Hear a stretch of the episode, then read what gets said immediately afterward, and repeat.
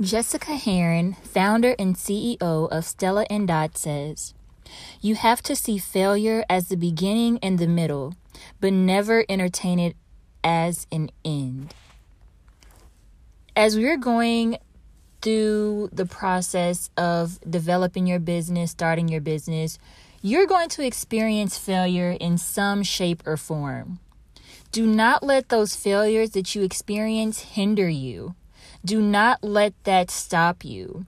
The most successful people in the world have experienced failure many of times. All you have to do is follow them and read their stories. They'll tell you they've experienced failure. But what separated them was not allowing that to stop them. They do not let the failures stop them in their tracks. They learn from it, they embrace it, and they keep it stepping. Keep it stepping. Failure is not the end. Have a good one.